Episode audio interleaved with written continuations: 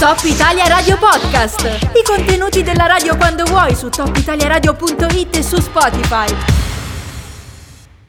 E ora capirete perché c'entrava in qualche modo la notizia di prima, insomma, le, la notizia, più che altro l'aggiornamento su Hervé Barmas rispetto all'ospite che abbiamo in collegamento con noi in questo momento. Siamo infatti con Ezio Marlie che è presidente dell'Unione Valdostana Guide di Alta Montagna. Buongiorno Ezio, come stai?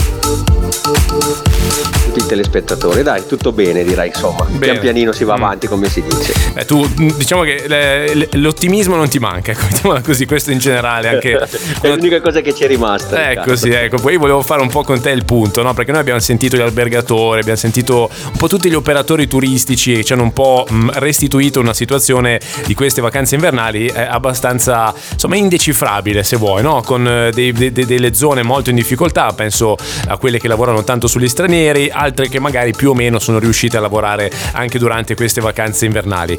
Eh, a livello di guide alpine invece, com'è andata e com'è ad oggi la situazione?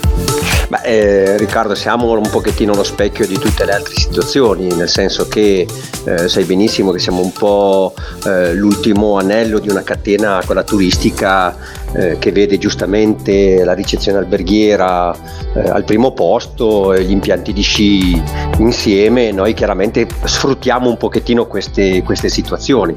Il problema credo che sia uguale un pochettino per tutti, nel senso c'è stato un ottimo afflusso da parte della clientela italiana, mm. eh, decisamente male quella estera, ma è certamente dovuta ad una questione legata ovviamente alla pandemia Bisogna anche dire che insomma, la regione si è mossa molto bene da un punto di vista comunicativo perché insomma, con quegli spot eh, mirati ha comunque fatto sì che molta gente, soprattutto italiana, facesse riferimento alla Valle d'Aosta.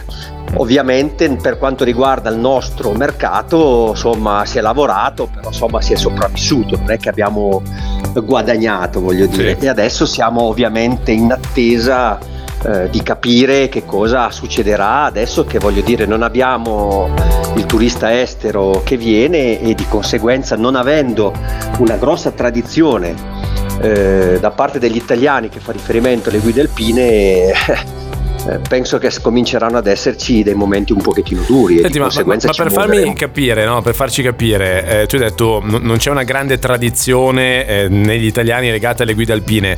Ehm, su 10 diciamo, clienti, quanti sono abitualmente italiani e quanti sono... Parliamo di un, un, periodo normale, lasciamo perdere il Covid e tutto il resto. Cioè, qual è la percentuale per capire? Quanti sono gli stranieri? Due. Mm, due due italiani su dieci. Ah, sì, due sì. su dieci italiani? Eh, sì. Ah. Ma eh, diciamo che soprattutto il, il, turista, il, turista, che fa riferimento alle regioni nordiche eh, è quello che poi bene o male utilizza anche la guida eh, per poter fare delle attività. L'italiano già di per sé non è sportivo, mm, o meglio, sì. non vede esattamente l'attività sportiva, un pochettino come le altre regioni che stanno a nord delle Alpi e questo giustamente non ci, non ci avvantaggia. Ecco. Mm-hmm. Ed è un peccato, aggiungo, perché insomma è un'opportunità in più che si ha quando si, si va in un territorio, quella di avvalersi della competenza di una guida alpina. Senti, certo. quindi oggi era un po' il giorno fatidico, abbiamo sentito anche gli albergatori ci hanno un po' detto che oggi eh, ci sarebbe stata questa, questa smobilitazione, no? questa sorta di, eh, di esodo degli stranieri di ritorno verso, verso casa loro. Eh, è così? Tu hai già un feedback su questo? Hai notato che oggi è il giorno decisivo? Beh, più che il giorno decisivo, noi lavoriamo molto più a periodi, quindi sappiamo esattamente che nelle settimane prossime abbiamo un calo del lavoro direi, direi enorme, se non quasi totale.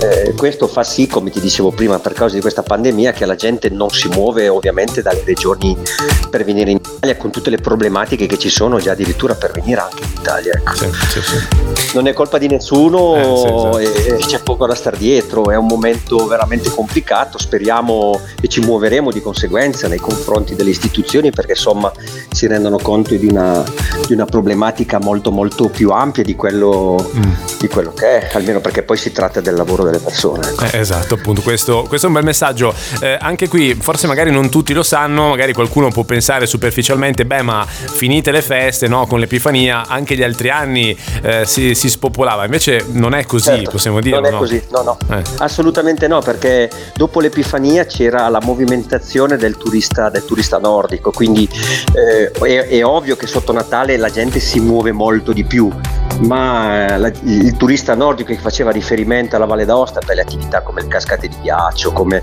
eh, l'elischi, come lo scialpinismo, come lo sci fuoripista, ovviamente si muoveva dopo le feste, proprio quando magari c'era meno casino e di conseguenza aveva più terreno libero in un certo mm. senso. Sì. Ed è questo che in questo momento ci va a mancare quasi completamente. Ora vedremo nei prossimi 15 giorni cosa succederà e se vorrai faremo un altro punto della situazione. Certo. Ma al momento devo dire che Okay. Dopo questo periodo legato ovviamente al turismo italiano, adesso ci troviamo per colpa della pandemia a mm. fare i conti con una problematica legata alle frontiere, legata alla gente che non si muove, la gente che ha paura, a questo terrorismo mediatico che mm. è sempre più incessante, a questa guerra dei poveri tra Vax e Novax mm. e quindi cioè, è un po' tutto un casino, eh, sì, un pochettino sì, più tranquilli e tutti più zitti, magari alla fine la cosa andrebbe in una maniera diversa. E se senti, l'ultima cosa, una idea, dimmi cosa ne pensi. Ehm, tu hai detto giustamente qua c'entrano anche gli altri paesi, no? si parla di frontiere, quindi certo. l'Italia eh, non è che può eh, insomma, decidere per le politiche eh, di, di, spostamento dei paesi nordici o degli altri paesi europei. Però potrebbe avere senso, anche visti i dati che ci hai detto, cioè due eh, italiani su dieci in media come clienti delle guide alpine in tempi diciamo di pace. Normalmente potrebbe avere senso per l'Italia invece fare una grande campagna anche proprio educativa su quanto sia invece utile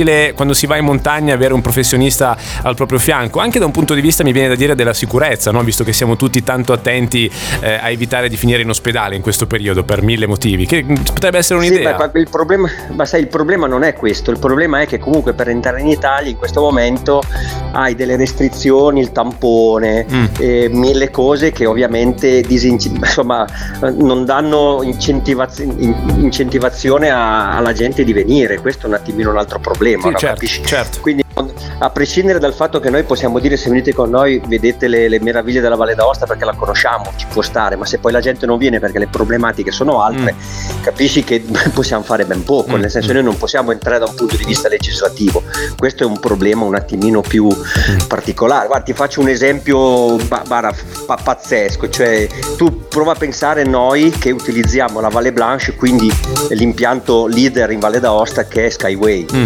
Noi per entrare a Skyway dobbiamo essere, avere il super Green Pass, mm. dobbiamo avere tutto quanto, quindi siamo iper controllati. Mm. Arriviamo a Chamonix con gli sci in giornata, dopo che abbiamo preso la funivia alle 8 del mattino, alle 2 del pomeriggio rientriamo in Italia e i nostri clienti devono avere il tampone. Mm, ecco. Ah, okay. Uno dice aspetta un attimo. Ah, ok. Per, per, fare una gita quotidiana addirittura. Eh. Ah. eh sì, è per forza, perché le, voglio dire, le 36 euro sono solo ed esclusivamente per un professionista. No. Ma un cliente cioè, capisci la follia? Cioè, saliamo ipercontrollati e nella stessa giornata devo avere il tampone per rientrare.